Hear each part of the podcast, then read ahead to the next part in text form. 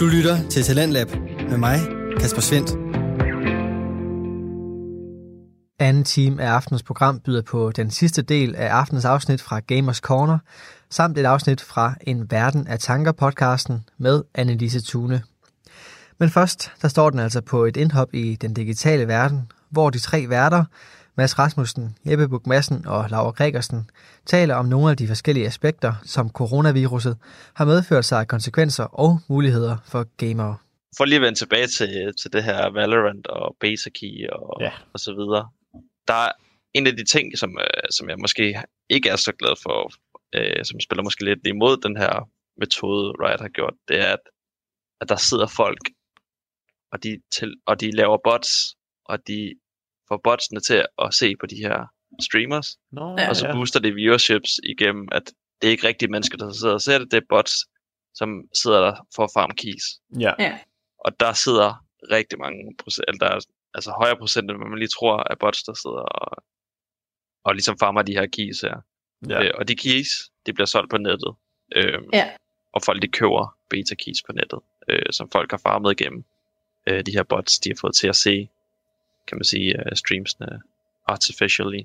Ja, og det counter jo også som viewers, øh, når man ser på Twitch, øh, i forhold til uh, the overall viewers, og det er jo heller ikke særlig repræsentativt. Lige præcis, altså det kan også, kan man sige, snyde lidt. Øh, det kan også skabe lidt fake hype omkring det. Øh, men de har gjort det på sådan en smart måde, at det kan man sige, det er jo ikke 100% deres skyld, men det er lidt indirekte, fordi det har valgt den her yeah. metode at gøre det på. They probably så der er en lille problematik med det her, men man kan sige, det, det er også fair nok at, øh, at, øh, at gøre det på den her måde. Øh, det er jo, kan man sige, bare marketing. De ja. vil jo bare gerne altså mange øjne på det her spil som muligt. Ja. ja.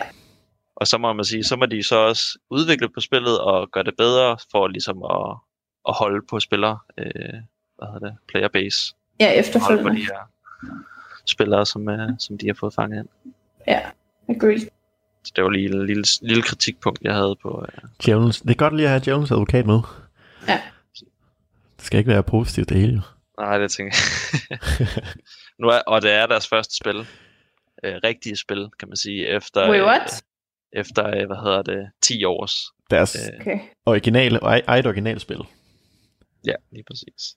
Ja, altså for Riot Games, de har sådan kopieret de to andre spil, de har. Ja, League of Legends, som er taget fra Dota. Det, og det er heller ikke, altså kan man sige, det er jo heller ikke et helt nyt koncept, det her. Altså vi har haft Ej, TFT, og vi har haft Overwatch, og vi har haft rigtig mange forsøg på den her tactical shooter med noget øh, ability og noget ultimatum og det her mm. spils og så videre. Det har der været mange forsøg på, så det bliver spændende at følge, hvordan de lige øh, prøver at løse dem.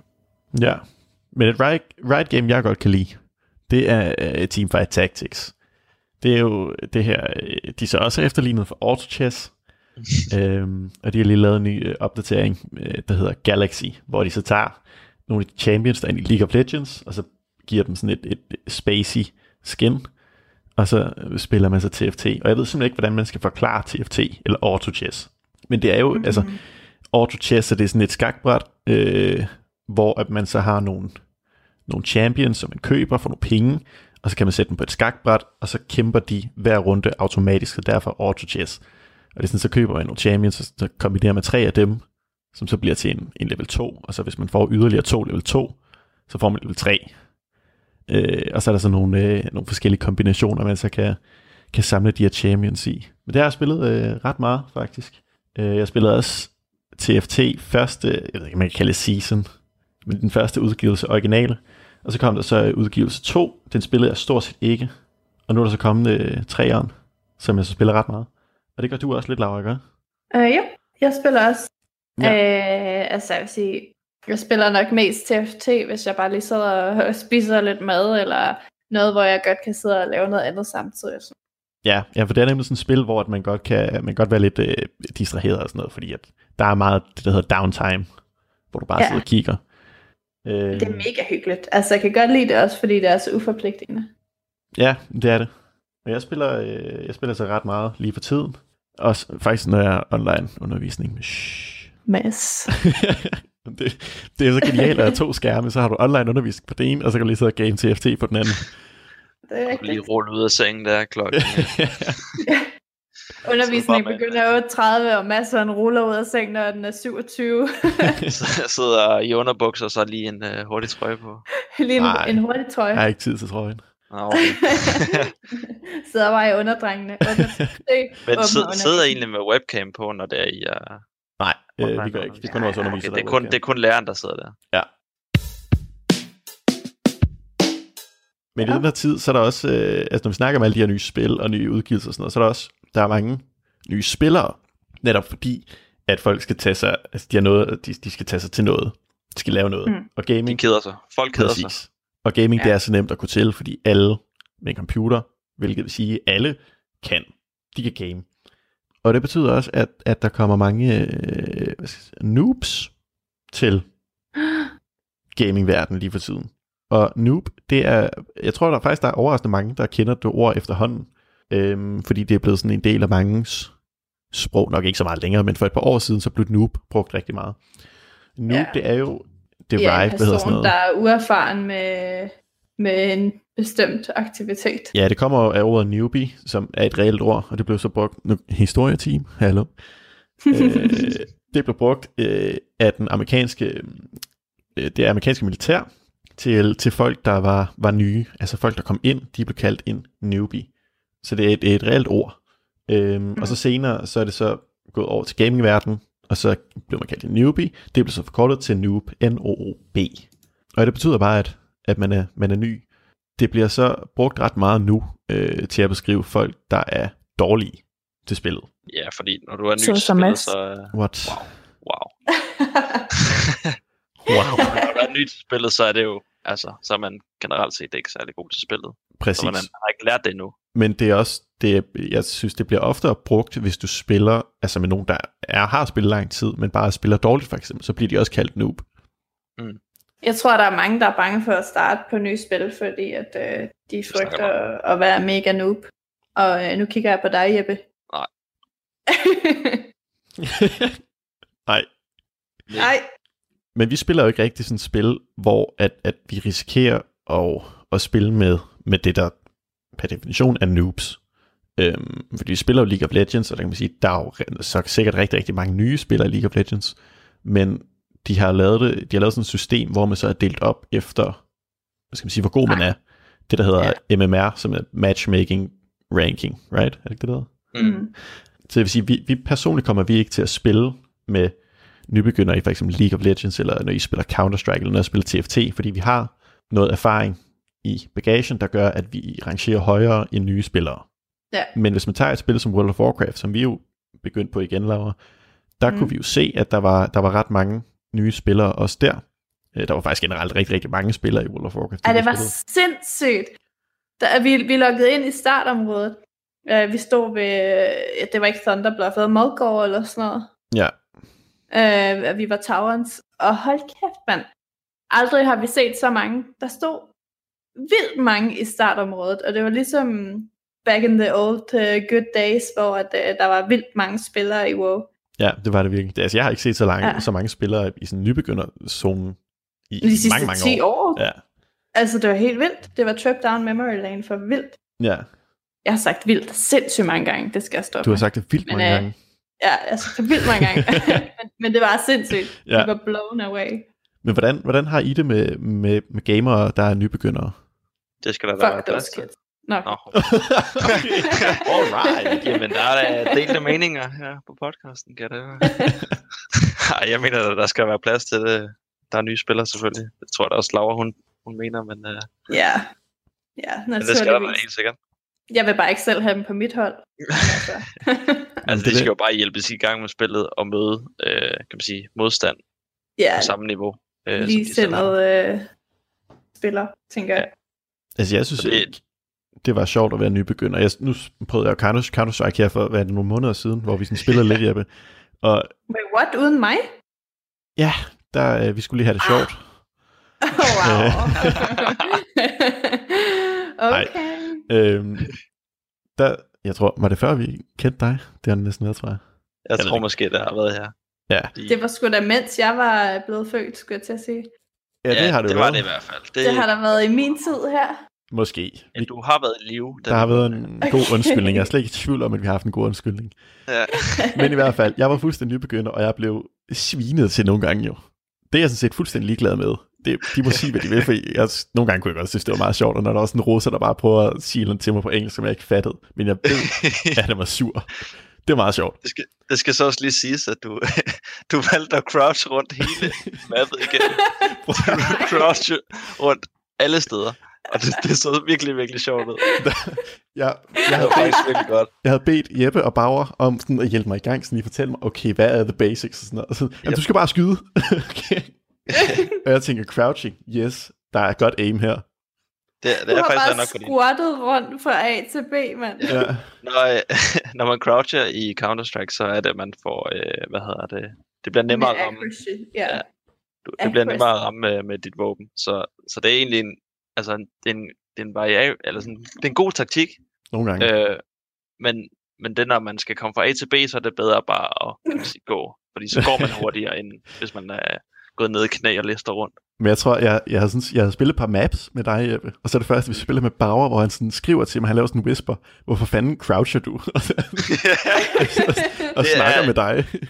det er det, altså, kan man sige, det at crouch rundt, og så det at, hvad hedder det, hele tiden have nades frem, øh, granater frem, det er, kan man sige, det er tegn på, at folk øh, er noobs til, til Counter-Strike. Jeg købte så ikke nades, så det er fuldstændig meget. Ja, okay, det, ja, det er så ret nok. det, er det, det, det, er måske første step, at det er overhovedet ikke at købe nades, øh, eller købe armor. Det er en af de første ting. Ja. Men ja, det er, hvis du kan se, at folk er nye til spillet, så er det deres bevægelse i spillet, og så nogle af de her små, kan man sige, ting, som, øh, som der ikke virker sådan så logisk, når det er, at du har spillet spillet noget mere, du lærer nogle ting. Mm. For eksempel, det her, det gør du ikke. Eller, Men det er jo, det er jo bare et aspekt, det der med, at man bliver svinet til. Nu, øh, jeg tænker ikke på, at de sviner mig til overhovedet. Men Nej, at, at altså, der er andre jeg, tror, spillere... jeg tror ikke, det var, det var så slemt igen. Det var bare sådan, det var bare en mærkelig ting. Jeg havde aldrig set det før. Nå, ja, ja, men jeg tænker på de der, altså de andre spillere, sådan, dem vi ikke kendte og sådan noget, der, altså de, ah, de skrev ja. rigtig grimme ting og sådan noget, sagde ting. Ja. Øhm, det har jeg som sagt ikke noget imod, men, men det er det der med, at når jeg så spiller mod folk, der er langt bedre end mig til spillet, jeg kommer ikke til, jeg møder ikke nogen, der er på samme niveau som mig, det, det giver mig altså lyst til at quit gamet, fordi at jeg bare bliver jordet fuldstændig. Ja, der er ligesom en barriere. Ja. Det giver en lyst til at quit ja. alting. Okay. oh, det er meget hurtigt sort, det der.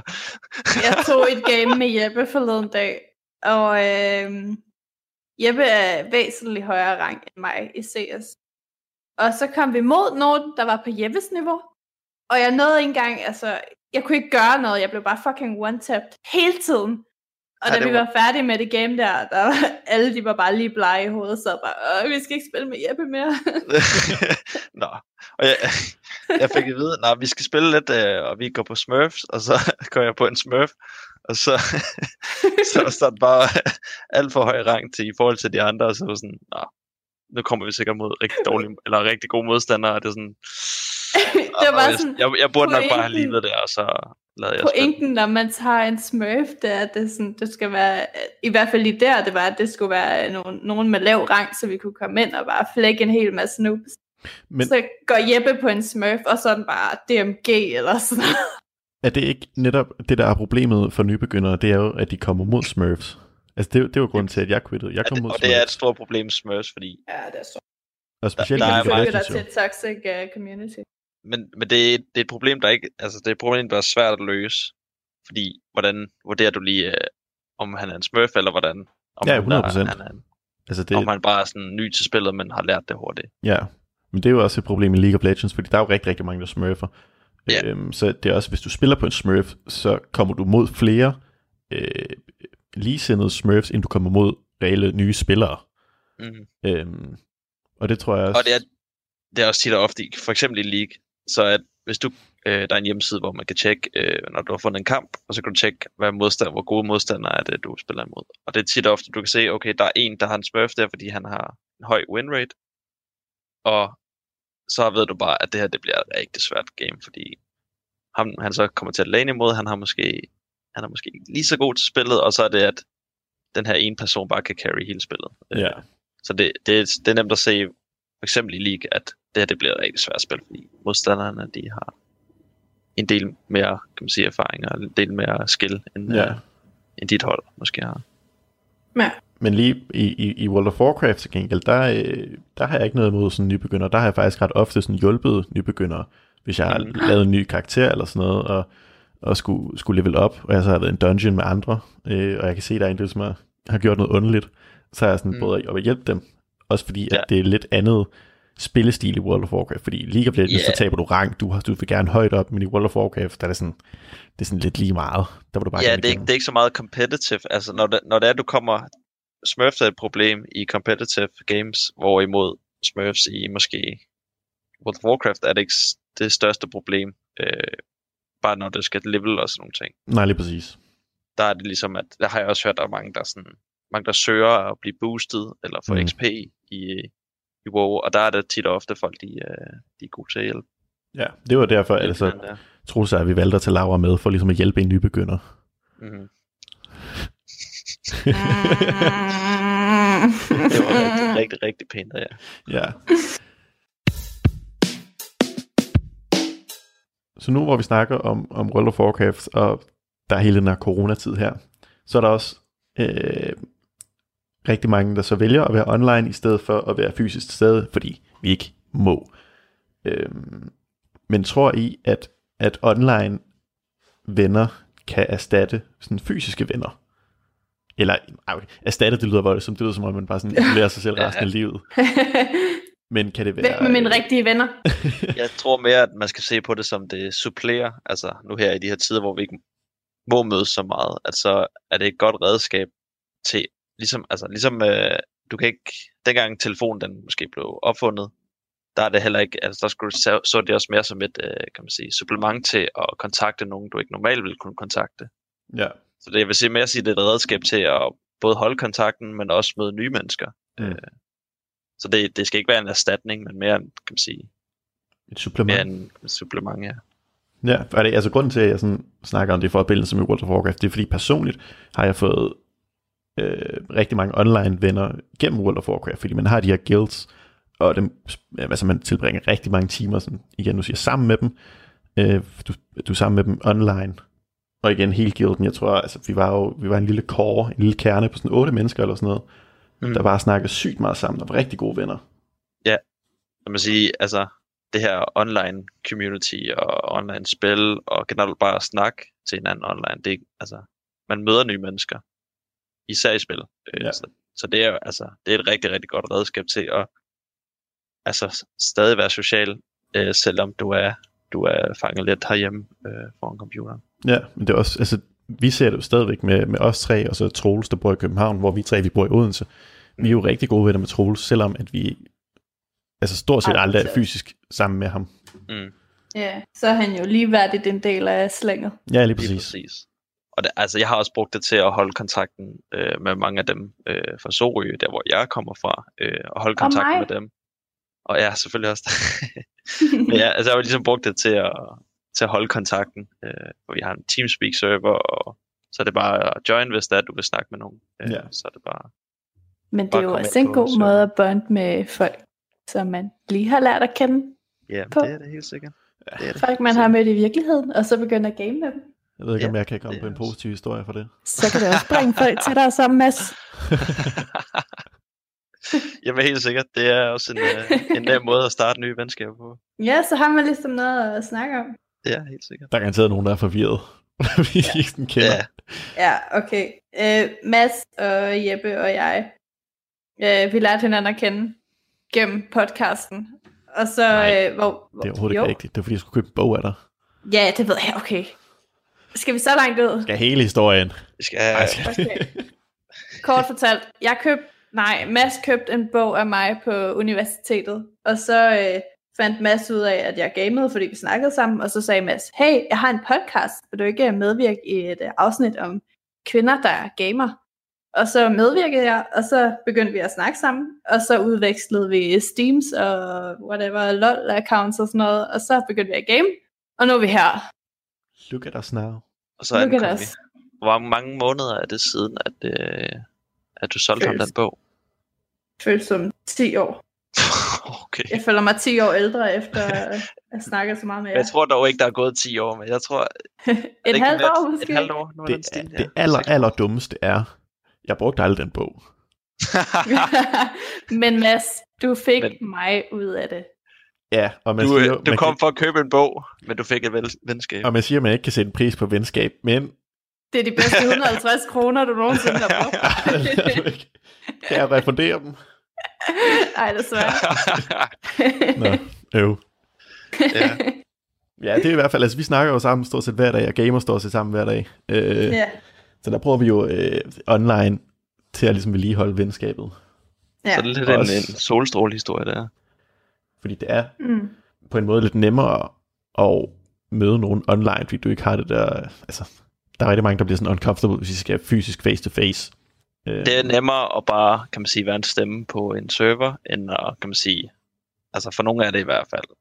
Og så er det bare nemmere at sådan snakke øh, sammen. Ja. Og så tror jeg også, at venskaber, altså sådan, generelt bare øh, de venskaber, jeg har fået, øh, det har tit været gennem andre mennesker, hvor at, altså jeg har en vennegruppe, og så møder jeg en, en ny, øh, for eksempel på League, øh, og så har jeg spillet lidt med den person, og så kommer jeg lidt ind i den persons vennegruppe. Øh, så det sådan, man kommer lidt ind i forskellige grupper og forskellige klikker. Øh, mm. Og på den måde møder man nye mennesker, synes jeg, øh, mest øh, online og i spil. Øh, det ja, er i hvert fald min erfaring. Ja, det kan jeg også ikke genkende til. Altså nu, nu er I jo sådan blevet min primære vennegruppe egentlig, men, øh, men, men inden I bare kom og kørte det hele over, så, øh, så min, var min primære vennegruppe øh, nogle af mine bedste venner op fra Norge af. Og dem kender jeg kun, øh, fordi at øh, jeg har mødt den ene igennem øh, League of Legends. Helt ja. randomly. Hvor jeg så endte med at altså, blive rigtig gode venner med ham. Og så øh, blev jeg introduceret for hans vennegruppe online, øh, mm. hvor vi sad ind på Discord. Og så blev det altså de alle sammen til mine venner og min vennegruppe, og så har jeg også mødt dem i virkeligheden siden. Så man kan virkelig... Uh, så du skulle søge til Nordmand for at finde venner? wow. Indtil der var nogen, der kan købe en bog af hende. Det var det, jeg fik, uh, fik ud af det. Ja, indtil at jeg fandt et, uh, et let offer, der ville købe min bog. det, det har du sat, uh, sat på den blå avis i, i mange år. Altså. Endelig klappet fælden. Ja, det er præcis. Ja. Jamen altså, der er nogle, øh, der er øh, en gentagende, øh, hvad hedder det, historie der med at finde venner igennem andre venner øh, online. Der, Ej, der var også der er en god historie fra World of Warcraft. Der er også ikke for mig, men faktisk en ret smuk historie. Jeg ved ikke, om, om vi kan nå det, men det er sådan, det var en, også en nordmand faktisk, der spillede World of Warcraft, og han sad i kørestol. Nu tager vi den meget hurtigt.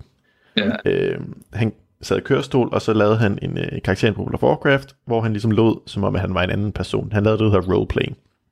Så han joinede en, øh, en guild, en gruppe mennesker, som alle sammen roleplayede, øh, og han fortalte aldrig nogensinde, at han sidder i kørestol, og han faktisk var døende. Øh, fordi det gad han ikke ligesom lægge vægt på. Øh, men han tilbragte sygt mange timer sammen med dem. Jeg tror også, det var flere år og sådan noget, og blev rigtig, rigtig gode venner. Man mødtes aldrig med dem online, øh, indtil han, mm, han mødtes sådan set aldrig nogensinde med dem offline. Øh, fordi han døde af det her, den sygdom, han havde. Øh, og så det, de her, den her guild her, de fandt ud af, okay, han sad faktisk i kørestol, han døde nu, så de kom stort set alle sammen til Norge øh, til hans begravelse, og de her forældre her, de havde aldrig nogensinde set nogen af dem. De, havde, de vidste godt, at deres søn, han spillede World of Warcraft online og sådan noget. Men, wow. ja, så de var rejst fra alle mulige lande, fra Holland og fra Danmark, der var englænder og finner og alt muligt. De var rejst til hans ja. begravelse, fordi de simpelthen, altså han betød så meget for dem. Øh, selvom han aldrig nogensinde havde mødt dem i den virkelige verden før. Hold da op. Ej, jeg får helt kuldegysninger. Mm. Det, det gør nok en vild ja, historie. Det er en smuk historie. Ja. Ja, sådan noget der, det er bare så fedt. Og det er så fedt, at gaming kan sådan noget. Ja, jeg tror, vi lukker Vildt. på den. ja. Lige sådan en, uh, lige lægge en føler ud på den.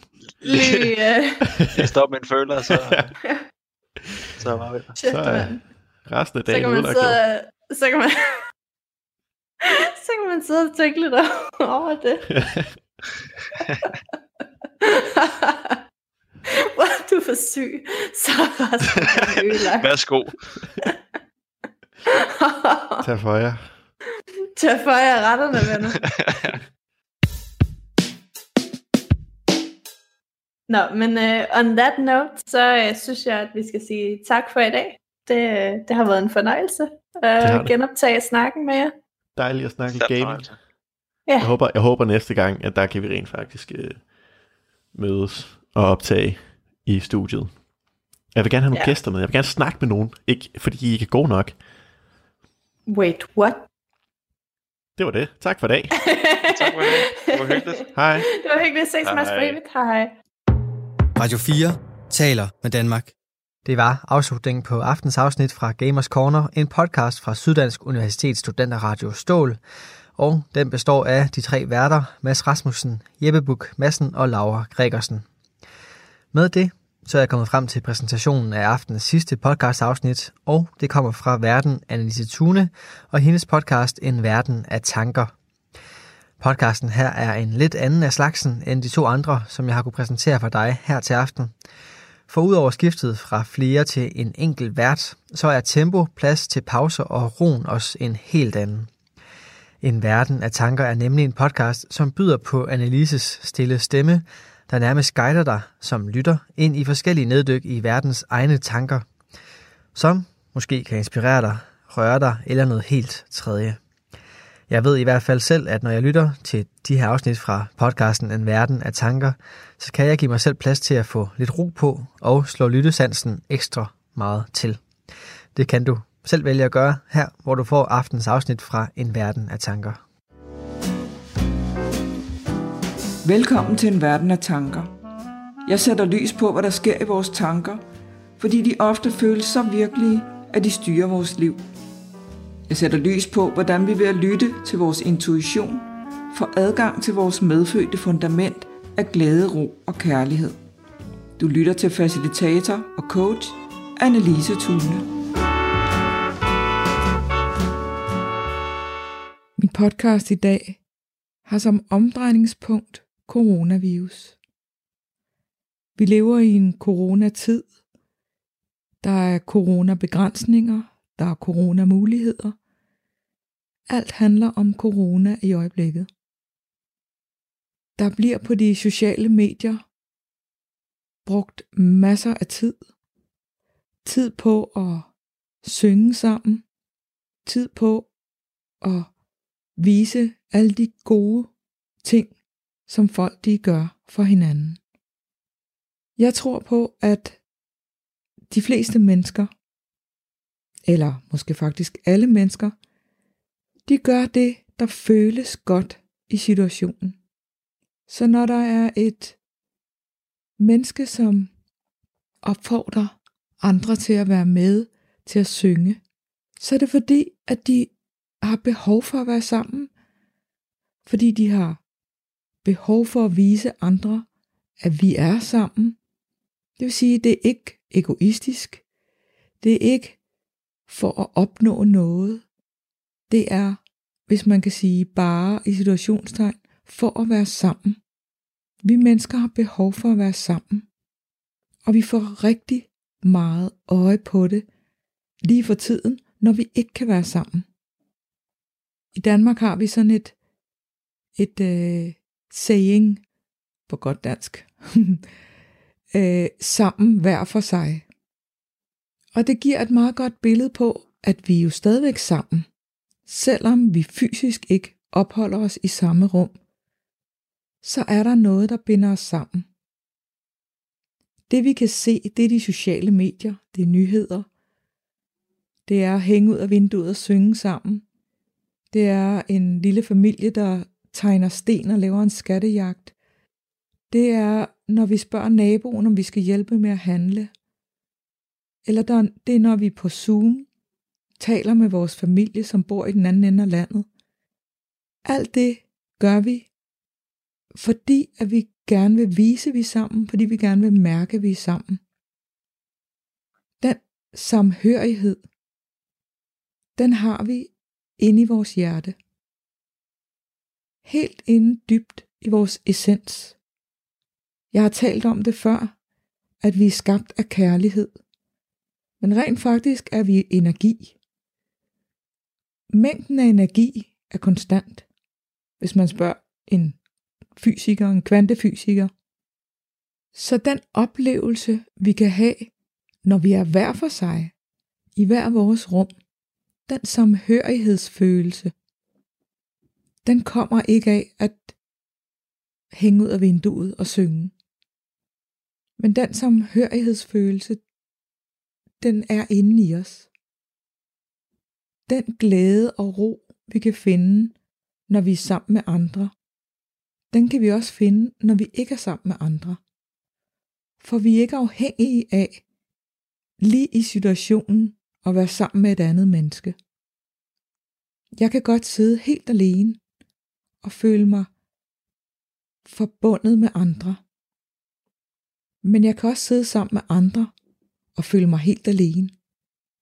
Så vi er ikke afhængige af, om der er et andet menneske. Men vi er afhængige af, om vi kan mærke os selv og den samhørighed, vi har sammen med andre.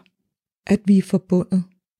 Her i coronatiden, der har vi alle muligheder for at trække stikket lidt for andre mennesker, for vores job.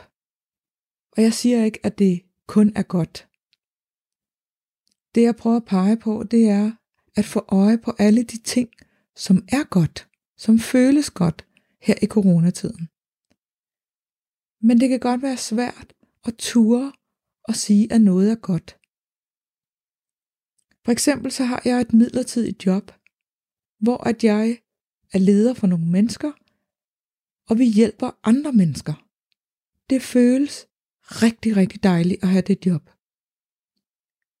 Men nogle gange har jeg haft sådan en lille tvivl, der sagde, åh, kan jeg tillade mig at sige, at jeg er rigtig glad for den her coronatid, fordi jeg har et job. Men det er jo ikke coronatiden, jeg er glad for. Jeg er glad for det, der er sket for mig. Lige omkring det her job her. Og det føles godt inde i mig. Jeg gør noget godt for andre. Men jeg får selvfølgelig også noget ud af det selv. Jeg får noget løn. Noget løn, som jeg ikke kunne tjene på anden vis lige for tiden. Og min følelse af, at det er fordi jeg gør en forskel, og det gør noget godt, selvom jeg er sammen med andre mennesker – så føles det rart at tage på arbejdet, møde nogle nye mennesker, have en mission om at hjælpe andre, også selvom det kan være besværligt. Det kan være besværligt, at vi hele tiden skal vaske hænder, eller vi hele tiden skal rykke rundt, eller der kommer nye øh, restriktioner. Men det føles stadigvæk godt.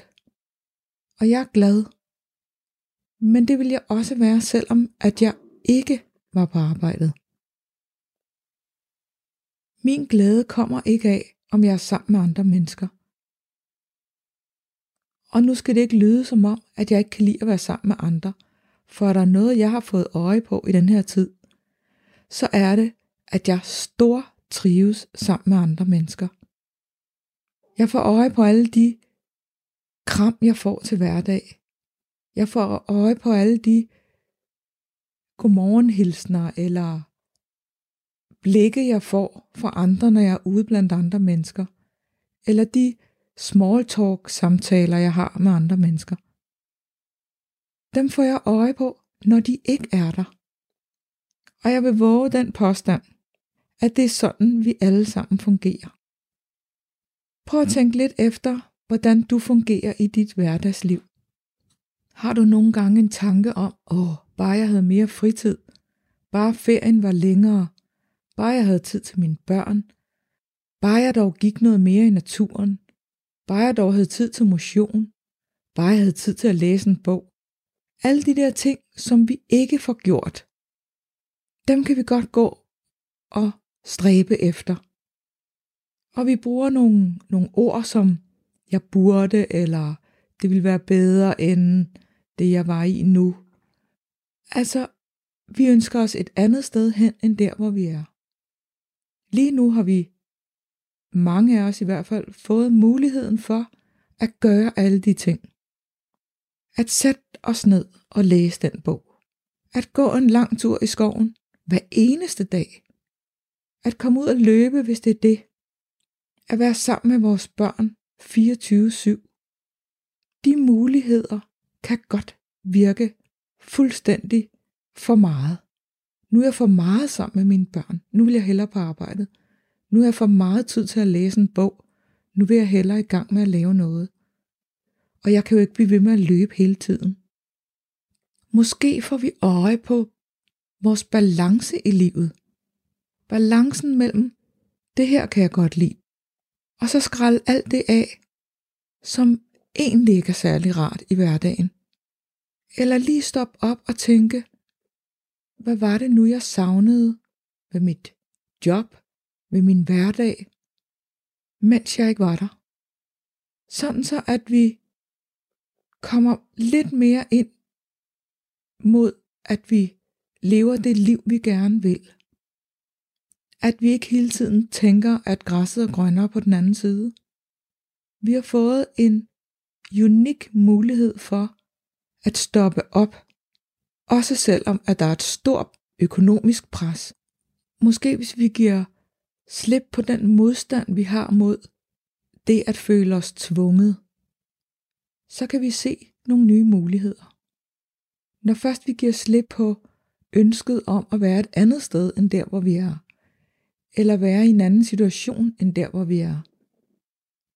Fordi den modstand, den bruger vi utrolig meget energi på. Og vi bruger så meget mental spændvidde, at vi ikke kan se mulighederne.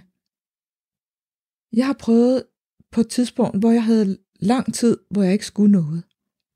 Jeg har mange gange sagt, til mig selv i hvert fald, jeg vil gerne have lavet orden i alle mine billeder. Jeg har mange tusind billeder.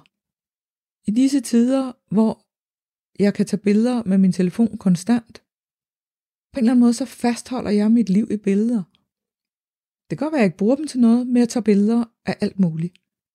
Det gjorde jeg også før, så jeg har mange kasser også med papirbilleder fra, fra min ungdom. Der tog jeg også billeder. Det var nemmere at, at ordne dem, for der var ikke lige så mange. Nu kan jeg godt tage 10 billeder af det samme, og det er ikke altid, jeg lige får ryddet op i dem. Så jeg har rigtig mange billeder.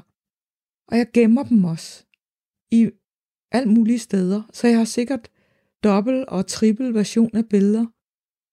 Men jeg får aldrig ryddet op i dem. Jeg har masser af tid til at rydde op, men jeg får ikke ryddet op.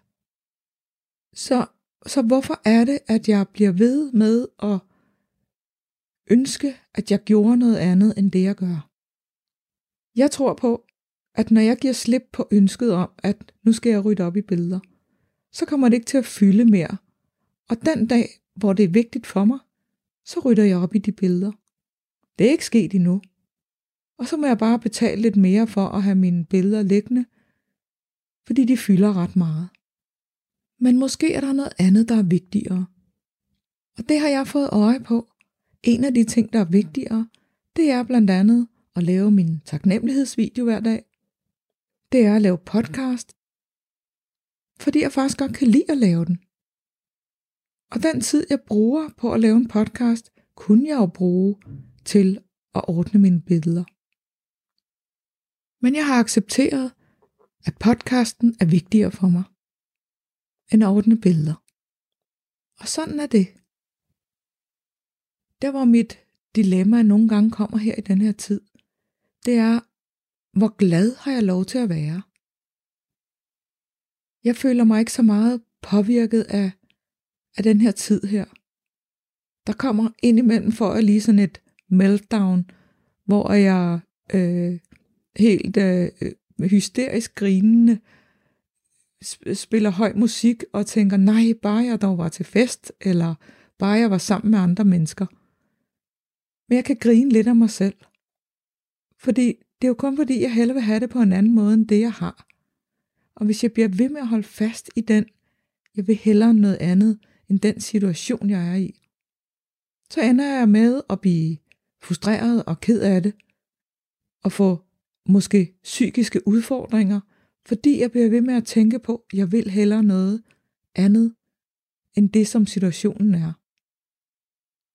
Jeg har lært, hvor stor power der er i at acceptere den situation, jeg sidder i. Om det så handler om ikke at have et job, eller ikke at have nogen penge, eller jeg hellere vil ud og gå en tur, eller jeg hellere vil have, at solen skinnede i stedet for regnvejr. Jeg har opdaget, at det hjælper ikke noget. Situationen bliver ikke anderledes af, at jeg ønsker mig noget andet. Jeg kan lære noget af at opdage, at jeg heller vil noget andet. Så kan jeg være nysgerrig på, hmm, hvad er det egentlig, der sker inde i mig, siden jeg heller vil noget andet. Og det er jo helt okay. Det er okay at blive hysterisk. Eller det er okay at ikke gide at gå ud. Eller blive irriteret. Eller blive sur. Så længe jeg ved, at det er en tanke, der skaber den følelse, så ved jeg også, at jeg ikke behøver at tro på den. Jeg behøver ikke falde ind i den tankestorm, der kommer bagefter, hvis jeg holder fast i tanken om, at det hele er faktisk noget møg, og vi skal alle sammen dø, og coronavirus vil gå gennem hele verden som en, en virus, der udrydder os alle sammen. Jeg tror ikke på det. Og så kan det godt være, at jeg kommer til at tage fejl. Men hvis jeg på den anden side hele tiden var bange for at blive syg af coronavirus, eller at alle mine familiemedlemmer døde af coronavirus, så vil jeg leve i frygt og angst. Jeg kan ikke gøre hverken fra eller til, for jeg stoler på, at alle dem, jeg kender, er fornuftige mennesker, som tager deres forholdsregler. Jeg ved, de passer på sig selv, og vi kan tale sammen i telefon. Jeg ved godt, der er nogen, der sidder alene, og ikke synes, det er rart det her. Og der ved jeg også, at vi er mange mennesker, som gerne vil hjælpe. Og det er okay ikke at blive frustreret i den her tid. Det er okay at have overskud. Og det ser jeg breder sig mere og mere. Og det er jo det, jeg tror på er vores essens som mennesker. Det er ro, det er overskud. Det er det der med at kunne se ind bagved al vores frustration. Al vores angst omkring en virus. Nogle gange skal vi have hjælp til at se andre perspektiver. Jeg skal også have hjælp nogle gange til at se andre perspektiver. Og netop fordi, at jeg på ingen måde frygter coronavirus, og fordi jeg er taknemmelig for at have et arbejde, og være sammen med andre mennesker, i behørig afstand og med masser af sprit, håndsprit, så kan jeg godt komme til at nogle gange falde ind i, at jamen den måde, jeg ser verden på, det er den rigtige. Og det er den eneste måde at se det på, for jeg er jo ikke bange. Men heldigvis så ved jeg, at når jeg er sammen med andre mennesker, så får jeg nye perspektiver. Fordi andre mennesker fortæller mig deres perspektiv. Og mit perspektiv, det er rigtigt for mig. Det føles rigtigt. Men det er ikke virkeligheden. Det er det, jeg ser med mine øjne. Det er den virkelighed, jeg skaber. Og en af mine missioner, blandt andet med at lave en podcast, det er at give mulighed for et nyt perspektiv. At det er os selv, der skaber perspektivet. Det jeg tænker om verden, det er det jeg ser. Og mine tanker skaber de følelser, jeg har. Der er ikke noget ude i verden, der kan ændre på mine følelser, medmindre jeg tænker en tanke omkring det, der sker. Det kan godt lyde lidt volapyk. Jeg synes selv, det lyder volapyk nogle gange, når jeg siger det højt. Men ind i mig føles det rigtigt. Så længe jeg ved, at jeg ikke generer andre, at jeg kommer fra et godt sted, at det føles rigtigt og godt og kærligt, så ved jeg, at jeg er på rette vej. Og når jeg også ser på situationerne med kærlige øjne, og ser på mig selv med kærlige øjne, så er jeg lige der, hvor jeg gerne vil være. Der, hvor det føles rart at være. Jeg læste et opslag på Facebook, hvor at der var nogen, der efterlyste, at sundhedsmyndighederne fortæller lidt mere om, hvordan vi skal leve for at komme bedst igennem den her coronavirus. Der var nogen, der efterlyste, at de øh, i stedet for kun at have fokus på afstand og på at vaske hænder og spritte af, og hoste og nyse i albuen, at der så blev sagt, spis noget frugt og grønt. Spis lokalt, spis økologisk. Alle de ting, som hjælper vores krop. Og, og det er et andet perspektiv på, hvad det er, der kan hjælpe os igennem coronavirus. Jeg kan sige, hvad jeg gør, men det kunne ikke falde mig ind at sige, hvad alle andre mennesker skal gøre. Og jeg tror, det er der, vi går fejl af hinanden. Specielt på de sociale medier. Og det, jeg har oplevet tidligere, det er, at der er rigtig mange, der har svar rødt på, hvordan vi lever et lykkeligt liv resten af livet. Og så kommer de med nogle ting, man skal spise, og nogle ting, man skal gøre. Og det kan godt være, at det virker for nogen. Men det er ikke sikkert, det virker for alle. Så jeg har heller ikke en opskrift på, hvordan du får et lykkeligt liv. Men jeg ved, at du har svaret inde i dig selv. Og når du er kærlig ved dig selv, når du gør det, der giver mening for dig, og du kommer fra et godt sted, så finder du svaret. Så har du svaret, der passer lige præcis til dig, inden i dig. Men det jeg ved, det er, at der ofte skal være ro. Ro på tankerne, for at kunne lytte ind til, hvad der sker helt dybest inde. Jeg fortæller i den her podcast, hvad der virker for mig. Og det jeg ved, og det ved jeg, det er, at I behøver ikke at lytte til mine ord. For det jeg prøver at tale ind i, det er noget, der ligger inde bag ved ordene. Inde bag ved jeres tanker. Derind, hvor I kan få øje på jer selv. Og I kan få øje på det, den essens I er. Alt det gode, der er inde i os mennesker, som rigtig mange viser i øjeblikket. Vi behøver ikke en coronavirus for at passe på hinanden. Vi behøver ikke en coronavirus for at finde ro. Vi behøver ikke blive tvunget til at være hver for sig, for at finde glæden i at trække stikket en gang imellem, og lige reflektere over sit eget liv, eller passe på sig selv. Jeg håber, at I får øje på alle de gode ting, der er her i coronatid. Jeg vil invitere til at skrive det ned. Hvad er det for nogle gode ting, nogle gode vaner, jeg har fået lavet den her måned her, som jeg egentlig gerne vil holde fast i, når mit liv igen kører med 200 i timen i hamsterhjulet, i alt det, hvor vi nogle gange tænker, jeg vil ønske tingene var anderledes. Vores hjerner kan ikke lide forandring. Og alligevel vil vi gerne forandring. Hvis man spørger mennesker, de fleste mennesker jeg kender, er du forandringsparat? Ja, ja, siger vi.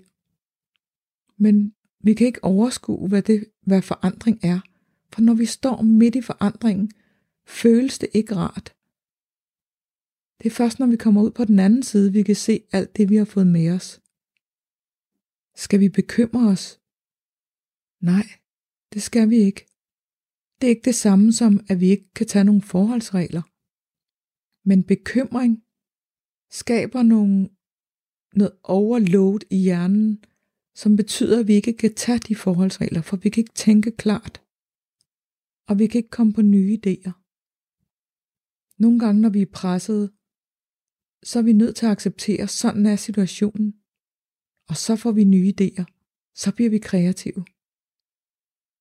Men det handler mest om at kunne give slip. Lige når jeg vågner om morgenen, så får jeg mange idéer. Inden mine tanker begynder at køre i de der samme spor, som jeg plejer. Prøv at lægge mærke til, de første 5 minutter om morgenen, når du lige er vågnet. Om der ikke kommer en masse gode idéer til forandring i dit liv, eller til hvordan du klarer den her coronatid. Skynd dig at skrive dem ned, for de forsvinder. Eller brug din memo på telefonen til lige at sige dem højt. For de forsvinder i det der tankespind, tankeflow, tankemylder, der bare vælter ind gennem vores hoveder i løbet af dagen. Og så samle de gode idéer sammen.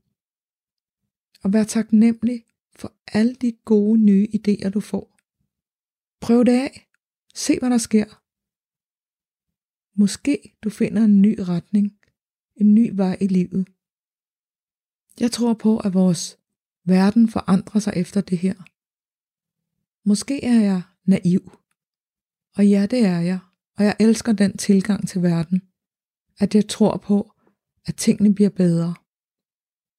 Jeg har set utrolig meget næstekærlighed, selvomsorg, omsorg for hinanden, kreativitet.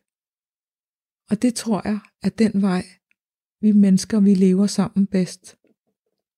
Og derudover, så har jeg set naturen være rigtig, rigtig god ved os. Efter det har regnet i månedsvis, så har vi fået sol og tørvejr, så vi kan komme ud. Jeg tror, vi bliver en, en nation af sunde, sunde mennesker, som har været ude i naturen, som løber, som cykler, som leger, og som nyder at se naturen vågne. Bamser i vinduerne. Regnbuer, der bliver tegnet. Det skal nok gå. Ja, det her vi er i er også en del af livet. Så vær i live nu, og vær til stede i nuet. For det her, det er det eneste vi har. Vi ved ikke, hvordan verden kommer til at se ud. Og hvis vi bruger tid på at tænke for meget frem i tiden, hvornår får vi vores normale liv tilbage, så går vi glip af det, der er vores normale liv lige nu. Jeg håber, at I alle sammen kommer godt igennem den her coronatid. Jeg kommer igen om 14 dage, og jeg ved jo ikke, hvordan vores verden ser ud om 14 dage. Men jeg håber, at der er færre syge, færre der dør af coronavirus, flere mennesker, der kan være sammen, uden at være bange for at blive smittet. For vi trives. Jeg trives bedst, når jeg er sammen med andre. Og det tror jeg også, du gør. Jeg ved, at jeg trives bedst, når jeg er sammen med andre mennesker. I hvert fald, når jeg har valget om at kunne være sammen med andre mennesker. For jeg kan også godt lide at gå en tur alene. Men jeg skal helst selv vælge det. Og jeg tror, det er lige præcis deri, den allerstørste trigger for os alle sammen er, det er, om vi selv vælger isolation. Om vi selv vælger at være alene. Og den følelse af ikke at have valget, kan være det, der skaber alle de der irriterende tanker om, at det hele er noget møg, og jeg vil hellere noget andet. Giv slip på den tanke om, at det ikke er dit eget valg. Og så se alle de gode ting, der er ved at være sammen med dig selv. Lige nu har I alle sammen muligheden for at være lidt mere sammen med jer selv. Tak fordi I lytter med. Pas godt på jer selv og på hinanden.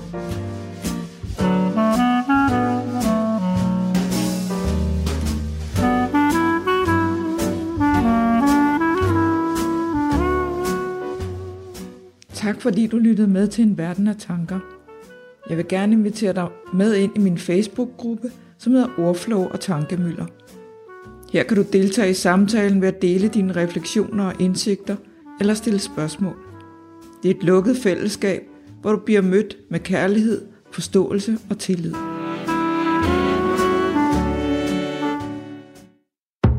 Radio 4 taler med Danmark. Det var aftenens sidste podcast-afsnit. Jeg kunne i denne udgave af Talentlab præsentere dig for tre af slagsen. Først der var det et afsnit fra podcasten Ufiltreret med Mads Lyngø og Niels Sørensen. Dernæst der stod den på et neddyk i spilverdenen med de tre værter, Mads Rasmussen, Jeppe Buk Madsen og Laura Gregersen, som står bag podcasten Gamers Corner. Og til sidst, der var det altså et afsnit fra En Verden af Tanker, den stod på. En podcast, som har verden Anne Lise Tune. Husk, at du kan finde flere afsnit fra de tre podcasts inde på diverse podcastplatforme, eller finde tidligere Talentlab-afsnit inde på radio4.dk. Mit navn det er Kasper Svendt, og tilbage for mig er blot at sige tak, fordi du lyttede med, og på genlyt.